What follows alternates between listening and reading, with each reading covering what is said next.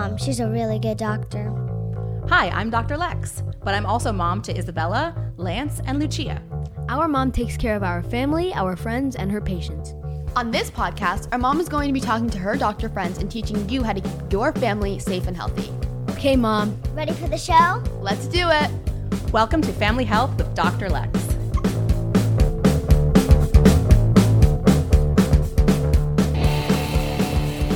On today's episode, we are talking with my friend, the beautiful, smart, and sweet Dr. Nicole Harkin, who is a board certified internist, cardiologist, and clinical lipidologist. After completing her medical school at Boston University, Dr. Harkin received her internal medicine training at NYU and her cardiology fellowship at Columbia University. She is the founder of Whole Heart Cardiology, which is a preventive telecardiology practice based out of San Francisco, California. Dr. Harkin is passionate about preventing heart disease through healthful, sustainable lifestyle changes and is available for consultations for patients in California, New York, and Florida. Let's welcome her to the show.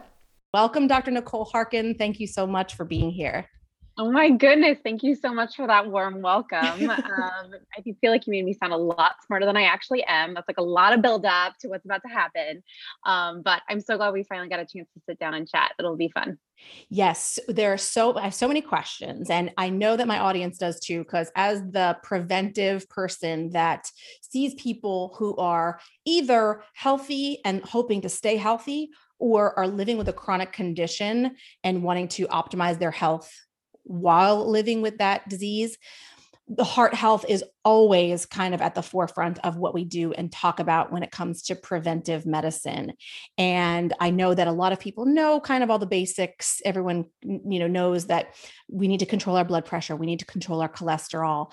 But you and i practice in a way that's very um, educational and very much a partnership with our patients. And i think because of the way traditional medicine is set up, a lot of doctors don't have the time to really truly educate patients on how to do the things that we're asking them to do, how to reduce their blood pressure, lose weight, lower their stress, get better sleep. And so that's kind of what you and I share in common is that focus on prevention and the focus on education, teaching our patients how to live lives that will reduce their risks of developing major life threatening or chronic conditions that will significantly impact their quality of life. So let's start there. How how do you approach a patient who um, has a known cardiac condition or cardiac risk factors and they come to you and they say how am i going to get this control how am i how am i not going to suffer something catastrophic or some long-term debilitating cardiac condition Absolutely. Yeah. So that's my bread and butter as a preventive cardiologist. I um, I love being able to help people who um, either have had a cardiac event and want to understandably prevent any further events, um, as well as people who have risk factors or a strong family history, um, sort of really delve deep into what is my cardiovascular risk, um, how can I modify it, um, and what should I be doing going forward. Um, and as you correctly stated, um, you know, within the traditional medical model, um, it's really difficult for physicians to really um, get into the weeds with their patients. and it's not because doctors are, you know, don't want to do those things. Um, but one, we're not, um, you know, not a lot of our training uh, focuses on that. Um, mm. and so a lot of the work, I'm sure both you and certainly I, I've definitely done has been outside of kind of the traditional medical model in terms of um, really um, getting a further understanding in terms of doing that. And then also, we don't um, have the time to do that. Um, and so, um, so I feel so privileged to be able to, to be able to spend that time that's necessary with patients to really help them figure out, you know, how to how to move forward. Um, and so I think, you know, it just starts a lot with what are your goals, where are you at, and where do you want to be? Um, and you know, similarly to you, it's really about developing that physician patient relationship that's a partnership mm-hmm. um, and you know really kind of figuring out okay where are your barriers let's start small um, and let's work on say you know switching out the egg mcmuffin for oatmeal in the morning and then let's go from there you know and so um, so each each patient experience i approach with just kind of an openness to where are you at and then mm-hmm. also really tailoring it to um, their specific risks and specific goals. Patients, you know, studies have shown that patients do better when the plans are individualized and personalized. Yeah. Every person has their own routine, like you said, their own barriers. Uh, every person has a different level of commitment and dedication. You know, some people, uh, patients that I have will say, you know, I'm going to eat bacon, so just give me the statin. And some people will say, you will you know, bury me 40 years prematurely, as, you know, instead of me taking that medication. So everyone's commitment level to what they want to, how much they want to participate is different. And you're right, ha- trying to set blanket kind of uh, guidelines or a routine or regimen is i think really pointless with with cardiac health uh, you know as with most things. An individualized approach is is most definitely the best way to go about it. How do you talk to someone who has risk factors that are unmodifiable like their genetics. And they say well you know my dad died uh, you know or had a heart attack at a young age and i'm very anxious that that's going to happen to me. I can't run myself and i can't run anymore. I can't eat any better. What are the what are the kind of support systems in place for patients who have genetic risk factors that you cannot modify? I'm glad you brought that up because I think, um, you know, we really focus on that 80% of heart disease that's preventable, right? It's thought that a good portion of heart disease is preventable. And that's exciting and that's awesome because that's mean that means that that's stuff that we can all do something about to prevent heart disease. But there is certainly a genetic component um, to heart disease as well um, that that's important to highlight, right? Um, and I think that's a very um, specific uh, group of patients who, um, and I see see this quite frequently. you know, my father had a heart attack at, at 50. How do I make sure that that's not me, right? Mm-hmm. Um, and it's important to recognize that while I um, focus extensively on lifestyle modifications, it is not a cure all. Um, we can't prevent every single disease, obviously, with just a good diet, right, and exercise. Um, and so, so I think getting those patients who have a strong family history into care early um, is is really empowering, right? Um, and so we look at okay, what are your other risk factors that we can do something about in order to to reduce your risk as much as possible possible um, and then you know is there what what is that specific genetic risk. Um, so, is it something like a genetic dyslipidemia, which is a hereditary cause of an increased cholesterol? Uh, the most common one of those being something like familial hyperlipidemia, which is when your bad cholesterol, your LDL cholesterol, is greater, typically greater than 190, um, in conjunction with a family history of heart disease. So that is an example of someone who cannot just change their diet and typically get their cholesterol low enough um, that they can prevent heart disease. Um, and so those are patients who can go on cholesterol medicines um, early on um, and and and mo- significantly modify their risk of developing heart disease in the future. Um, and there's there's other examples of that obviously as, as well. Um, and then I think I'd also just highlight, not to be all doom and gloom, that that studies have shown um, that there's actually a great uh, study in the New England Journal a couple years back looking at different um, risk groups, uh, familial risk, um, and based on something called a polygenic risk score, um, which is just, it's unfortunately not yet uh, really clinically available yet, but we know that there's a lot of different um, genetic components of that increased risk. Um, and so you can put that all together and, and kind of uh, stratify people based on how high risk or low risk they are. Um, and they actually found that um, even in ind- individuals at the highest risk uh, from a genetic standpoint, um, that uh, lifestyle changes actually reduce their risk as well. So lifestyle factors are, are while they're not a cure-all, they can be really incredibly important. And I like to use that um, and discuss that with my patients who have a fam- strong family history, um, to, just to give them a sense of empowerment. They, they can, you know, with medications and lifestyle sort of lower their risk. And then, you know, just following them more closely. You know, maybe there's someone who earlier on gets a coronary artery calcification score, which I'm sure we can talk about, or carotid IMT. You know, so we look at, at those people just a little bit more closely as they age um, to really pick up any early signs of heart disease. So, not all family history or genetic risk factors are the same, and they do not all confer the same ultimate outcome or risk level. That's interesting. I didn't I didn't know that. I hadn't seen that study and I'm going to go take a look for it because yeah, I think, I'll send it to you.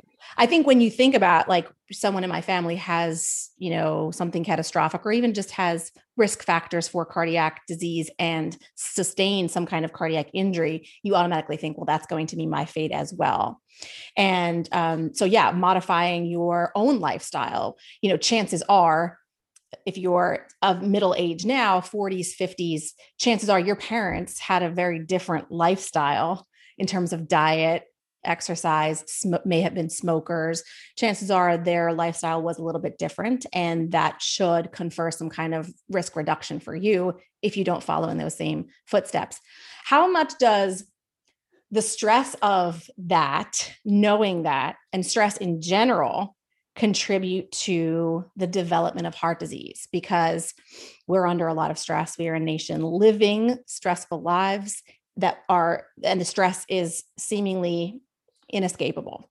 How does stress contribute? How does anxiety about your health contribute to the development of heart disease? And is there anything that we can do to reduce that yeah. So, um, you know, I think traditional medicine has done a really good job of identifying and addressing the traditional cardiac risk factors that you you mentioned. You know, cigarette smoking, blood pressure, cholesterol, all that good stuff.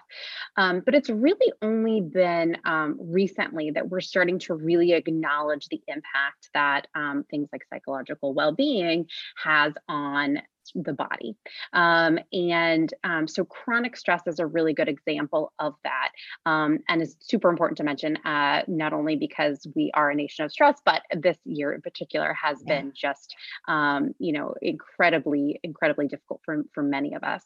Um, so it's been known for some time that um, acute stress, like uh, what's found with in individuals who suffer from post-traumatic stress disorder and things like that that or, um, or you know adverse um, uh, child events um, those are certainly in, uh, associated with increased risk of chronic disease and, and cardiovascular disease. Um, and it's only been more recently that it's been better acknowledged that this chronic stress that the vast majority of us experience um, whether it's financial or work related um, or otherwise is also associated with with increased risk of, of cardiovascular disease. Um, and the meta-analyses differ, but it's anywhere from 20 to 40% increased risk of, of heart disease, which is profound. I mean, that's certainly right.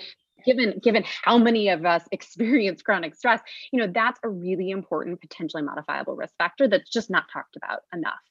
Um, so so and then your second part of the question which is the important one is what can we do about it and does it matter um, and so studies have shown that things like optimism, overall happiness and outlook on life, connections and relationships, um, those are associated with a uh, lower risk of cardiovascular disease.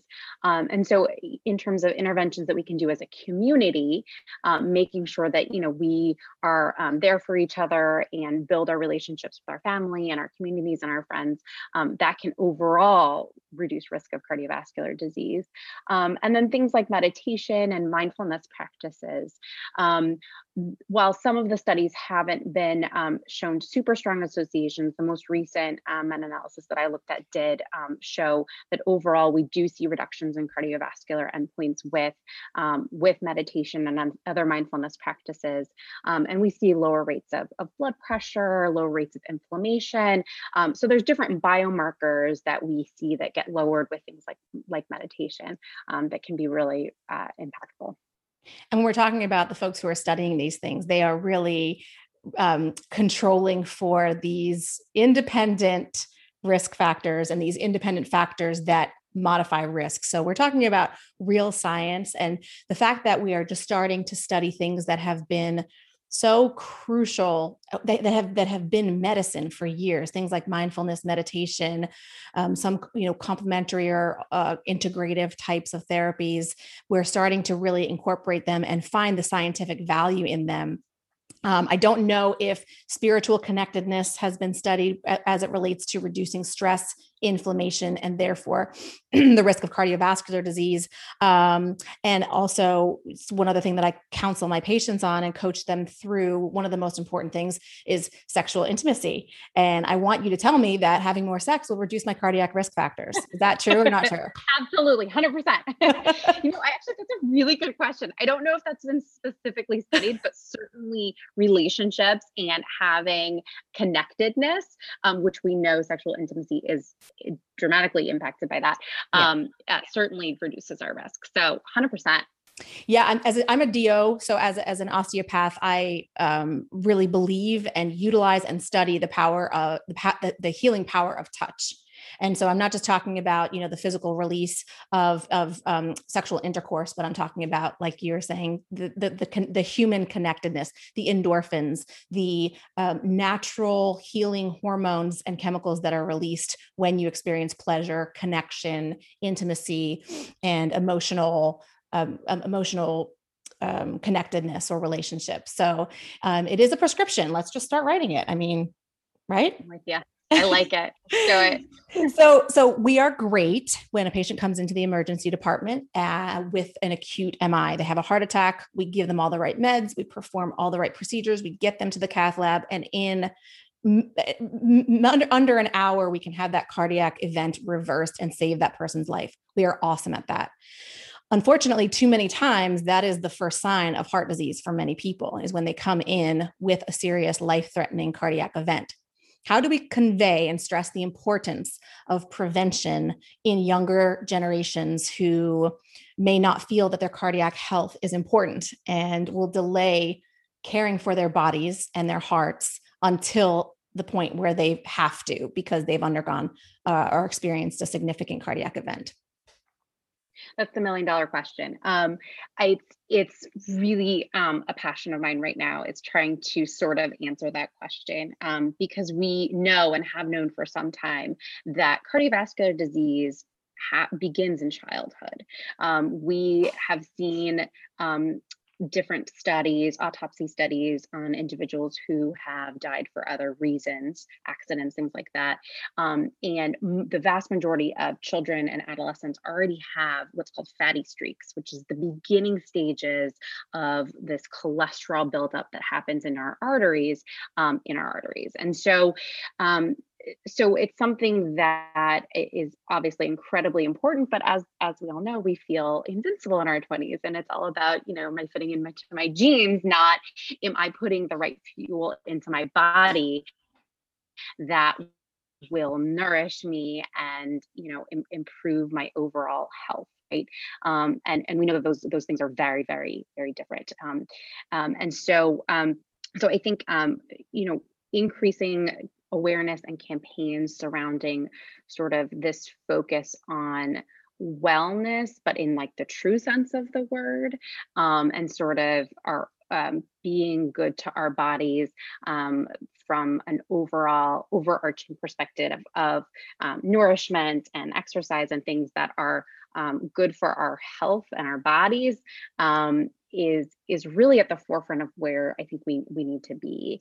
Um, and I, I, I wish I had a better answer as to how to do that because I think it's really it's very difficult. But you know, it begins with um, better policies on a national scale, right? Um, yeah. Governmental policies in terms of um, where are we putting our dollars um, for the, the right foods, um, you know, what food are we feeding our kids in in schools? You know ed, what kind of education are they getting about health um, and their bodies? Um, so you know it's obviously a very complicated loaded question but um, but i think um, it really is uh, where we, we need to, to be. And if nothing else this this pandemic has highlighted that a massive um, impact that our, our body overall body health immune system chronic disease burden can have on on our um, health in other ways Yeah. And unfortunately, our society is one where being healthy is a very expensive and oftentimes inaccessible task. I mean, the health food, it's it's you know, five ninety nine for a salad and 99 cents for a Big Mac. You know, we live in a society that's driven by consumerism, that's totally um, excessive in all the ways excess you know too much sitting too much working too much stress too much food and not enough exercise outdoor time time for social relationships and connectedness. And so it, it seems insurmountable. Um, and it seems like the kids kind of have it have it together. They want to do those things. They want to be active and they want to eat, you know, the, the the the, fruits and the good stuff. And it's just that a lot of times that it's not accessible and and, and it does require a community paradigm shift. You know, we can talk all we want about what you should do.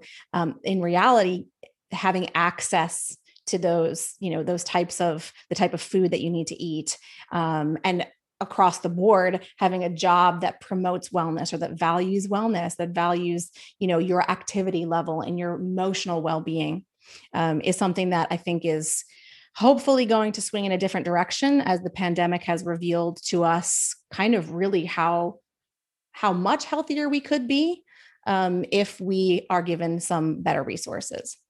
Um, so so so in that same vein it's a great segue into the question of what should we eat? And can we drink alcohol? Those are the two questions. because because there are there's so much information out there. If you were to go and search heart healthy diet, you're going to find that low carb, high fat is the best for your heart and your cholesterol. The Mediterranean diet, you know, the uh, low cal, low um, fat diet, and it just doesn't make sense that they all could be right. So how do we? How do you generally describe a heart healthy diet and does is um, does that diet include permission for some alcohol questions. So um, we have a large amount of evidence at this point, um, and we can talk about the different layers of evidence and the different types of evidence. But all of it does point towards um, the the massive impact that increasing your intake of plants can have on um, reductions in cardiovascular disease. And when I say plants, I mean vegetables, fruits, whole grains, um, nut seeds, legumes, um, which are like beans and things like that. Um, so, um, so we see in say um, shorter um, randomized controlled trials, which are the type of studies where we put people into different groups and we give them an intervention and we see what happens. So we we've seen that in those types of studies, whether they're shorter in duration, and we look at you know reducing different risk factors that are important for heart disease, like blood pressure cholesterol or something like that, um, we see reductions um, with those types of diets in all of those risk factors. Um, we also have seen it in larger trials um, where um, we are looking for for the or longer in duration and we're looking for actual reductions in heart attacks and things like that um, the most recent and famous of being um, looking at the mediterranean diet um, but I think the important commonality of, of the diets that have really have um, robust data behind them is that they're they're they're full of of plants, right? Um, so for something like the ketogenic diet um, or other diets that are, are really low carb and and higher in meat, um, there's really a, a, a, lack of any sort of long term data showing that they're either safe or or reduce um, cardiovascular um, risk. so so I think you know something like the Mediterranean Mediterranean diet, like it sounds very complicated, right? It sounds like there's so many contrasting uh, um, different diets out there, yes. um, but really, what it would I mean, right? I mean, you, there's a thousand of them, but really, when you look at the the diets like the Mediterranean diet, the whole food plant based diet, um, you, you know those the DASH diet, they all are actually incredibly common in what food groups they emphasize. And those are the plants that I mentioned. Mm. Um, and I think this is where we come back to kind of that personalized approach. While I've had a lot of success, there's certainly um, room for more plant predominant diets, which is mm-hmm. a Mediterranean diet. I mean, it really is. It's it's it's the vast majority of plants and then some fish and, and maybe a little bit, bit of meat for it. And um, so so I think that it doesn't have to be this confusing. Um, and we've just somehow made it that much more confusing. How do you feel about um, intermittent fasting? oh, and then I, I didn't answer the alcohol question either. That oh, was like yes. your number one. I mean, I didn't, I won't right? let you get away with that. How did you let me get away with that? Um, so we're getting so intermittent fasting and then alcohol. So um, alcohol briefly i will say that um, it's included in say something like the mediterranean diet. So the big study the randomized control trial um, med did include moderate amounts of alcohol which when we say moderate i think most of your listeners know is one drink a night for women and two for men which i'm sure is definitely not what we've been consuming during this pandemic. Um, uh, you know, in general, a, sort of a moderate amount of intake um, has not found to be harmful and may be somewhat beneficial. The reasons for that are quite controversial. Um, there's other data that shows that any level of alcohol intake increases your risk for something like atrial fibrillation. Mm. So while I don't um, so I don't tell patients who aren't drinking right now to start drinking for their heart health. Um, but if I have patients that are consuming alcohol, I sort of present that data to them and let them do with it what what they will. So that's my answer to that one. Um, and then in terms of intermittent fasting, I think that is an area of research that we are going to learn so much about in the next, hopefully, five to 10 years. Um, right now, definitely there's a lot of enthusiasm for it that isn't always fully backed by some of the literature, um, but it's certainly really interesting. Mm-hmm. Um, so most of the data we have is in animals that shows kind of this, this um, cardiometabolic benefit. Um, but there's certainly some, some trials trials that show um, improvement in cardiometabolic parameters as well.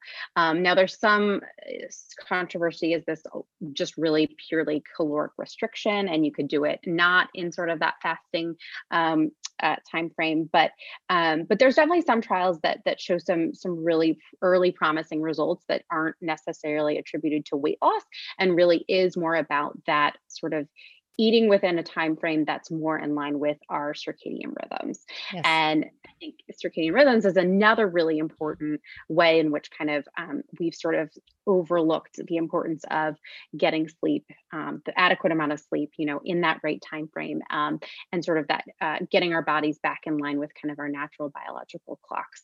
Um, and so i think you know when you say intermittent fasting it can mean a thousand things to a thousand different people. It can some people say that that's you know circadian fasting which is eat within you know 10 hours or so. Other people are talking about a 16 and 8 window. Other people are talking about fasting for two days. And that's part of where there's issues in the literature we don't have like a set definition um, so i think people we're still kind of figuring out what's going to be that ideal thing and maybe it's different for everyone but i think in the next five ten years we'll see that that becomes a more important component, um, not just what we eat, but, but when we eat. Yeah. Um, just, and I will say anecdotally, oh, sorry, go ahead. No, that's okay. I just wanted to define intermittent fasting in case anybody hadn't heard that term. Um, intermittent fasting is just instead of um, changing what you're eating or the content of what you're eating intermittent fasting involves changing your window of eating, which means that instead of waking up and eating breakfast at 7 a.m. and eating throughout the day for 12 hours until you have dinner at 7 p.m., it shortens the window of eating to, you know, either an eight hour period, sometimes a four hour period, and then gives you a prolonged period where your body is not releasing insulin and therefore the theory is that your body has a um, has a, a time to recover and is not under constant metabolic stress and therefore has the ability to then release hormones and chemicals that are restorative that can um, improve your metabolism and change the way your body processes what you eat when you are eating. So and there like dr harkin said there are a couple of different ways that you can approach intermittent fasting you can do it by itself without restricting or changing the content of what you're eating. You can use it in conjunction with a specific type of diet like a mediterranean diet for you know weight loss for improving cholesterol levels blood pressure levels um, um, metabolic syndrome and diabetes. So just to just wanted to define that in case anybody hadn't heard about that. I'm sorry now you were going to say No, I think that's that's perfect. A really fantastic summary for for individuals who may not have heard about it. Um, and um, you know, I think there's going to be a couple different components that we may learn more about it. One is kind of is that timing of that window important and there is some mm-hmm. studies to show that the earlier the better right um, uh, so like our our grandmas always said don't skip breakfast um, or maybe that that differs depending on your genetics or your microbiome or whatever so um, you know i think we're still really in the infancy mm-hmm. infancy mm-hmm. of kind of really understanding what this is all about um, and then two i would just say you know i think it's unlikely that we can alter our our eating windows such that it doesn't matter what we eat right so i think that the what we're putting in our bodies is always going to be really really important mm-hmm. um, but whether we can further manipulate um, our, our cardiovascular risk or our longevity or what have you by timing it kind of more in alignment with our bodies is kind of the, the question that hopefully will get answered sooner. Yeah, there's a lot still that's to be determined, but I personally have read a lot and studied a lot on that because I have patients who come to me with those questions. So when they're talking about things that I am not all that familiar with. I try to learn as much as I can. And ultimately, what you're saying is spot on. There's just not enough information yet to prove that we should be prescribing intermittent fasting as part of a heart healthy lifestyle. So, um, the last question that I have for you, which I know is probably the question that most people in my audience have, is what about supplements? What about all of the non prescription medications and non prescription therapies that are available to us? Uh, complementary or integrative therapies such as acupuncture, you know, Reiki, massage, um, and then of course all of the different naturopathic herbs and things like that. Is there a place for those non-traditional or non-prescription treatment options in a heart healthy lifestyle?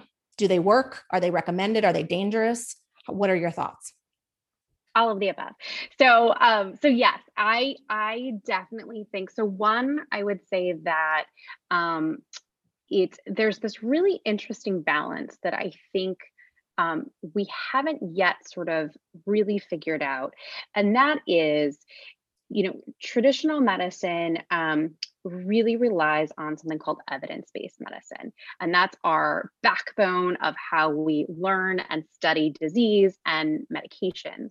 Um, and um, and it's really important, right? But we also have to leave room and leave space for things like, say, intermittent fasting, which if you talked about that, you know, five, ten years ago, people have been like, that's wackadoo nonsense, like mm-hmm. that, you know.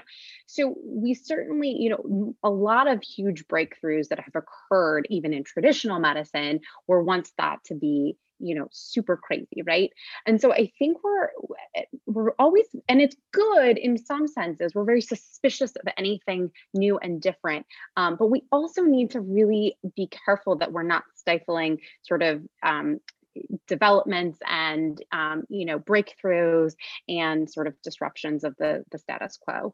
Um, and i think you know something like meditation is another good example of how we actually now do have evidence that that that can be really helpful in lowering blood pressure. Whereas again you know 10 20 years ago your traditional cardiologist would have been said that's bunch of baloney right? So so one i think is really important that as traditional doctors we leave space for that those sort of traditional things because our, our patients and rightfully so seek those those modalities out. Two on the other hand, though, we need to also be very cautious about some of these other interventions because they can be harmful to our patients, and, and it behooves us to know that as well. Um, so, supplements are a really good example of um, situations where they can be um, mostly neutral. Um, some have some efficacy behind them, and then others um, can be dangerous. Um, so, a good example would be something like antioxidants. Um, so we actually, so antioxidants um, in theory sound fantastic, right?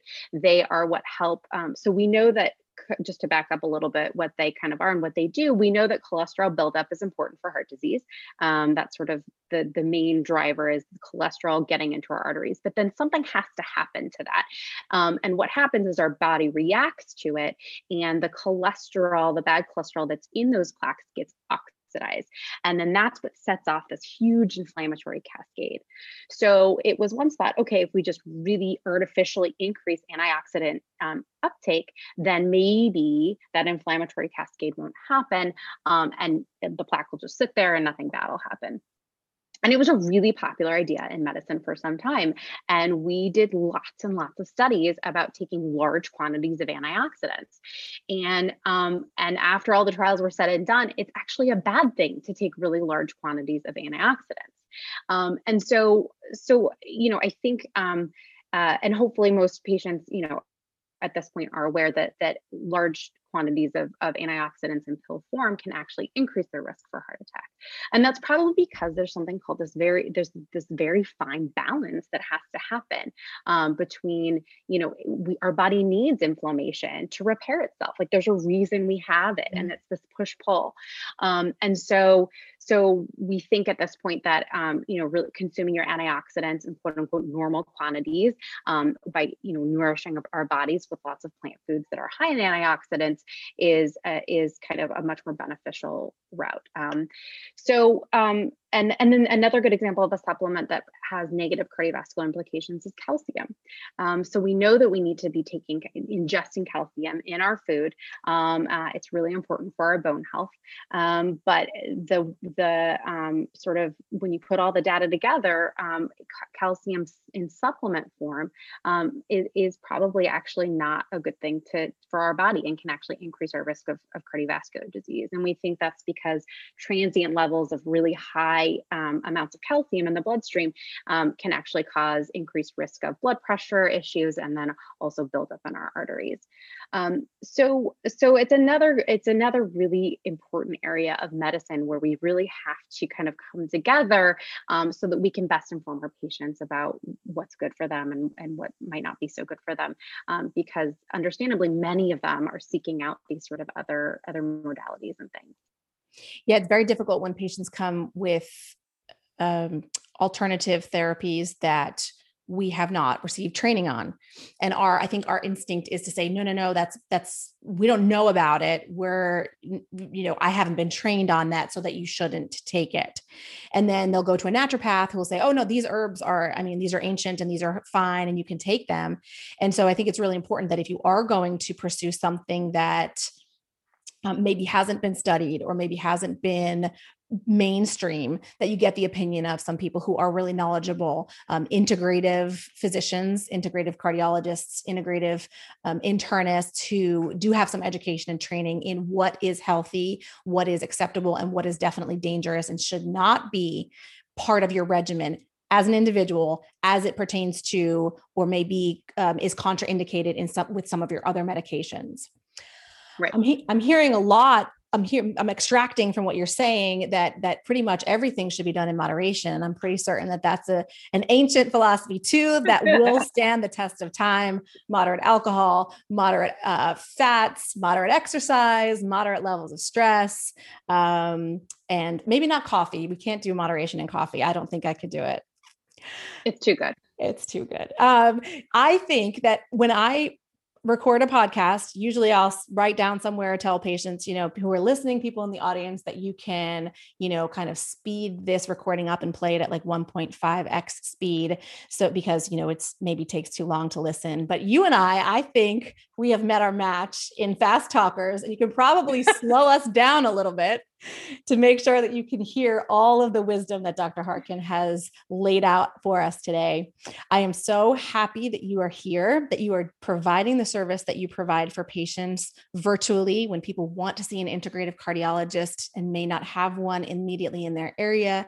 You have got their back. So I would love for you to tell our friends where they can find you, either in person or virtually. And I will put all of your contact info both on my website in these show notes and in the comments down below our video. Awesome. Yes. So I am available to patients who are located in New York, Florida, and California. Um, my telemedicine practice is called Whole Heart Cardiology. So you can Google that. It's at www.wholeheartcardiology.com.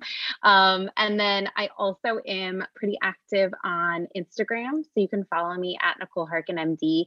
I post lots of um, plant forward and plant based tips and tricks and recipes and other heart healthy advice. We have so much more to talk about. So I'm pretty certain that you'll be invited to be a regular on this podcast and come back to talk about all the good things preventive cardiology and preventive medicine for your heart and for your whole body and your whole life and your whole family. You are just totally amazing. what's good for your heart is good for the rest of you. And that's what's so awesome about it. Especially um, sex, coffee, and wine, right? 100% cardiology stamp of approval. Thank you so much, Nicole. It has been so awesome talking with you, and I will see you again soon. Sounds good. I had so much fun. Talk soon. Bye. Hey, thanks for listening to my podcast, Family Health with Dr. Lex. If you love the music like I do, you can find more at therealmichaelvm.com forward slash music. If you'd like to support the show, please leave a review, subscribe, and share with your friends. You can ask questions, suggest topics for future podcast interviews, and find more health and wellness information on my website, drlexlifestylemedicine.com. See you next time.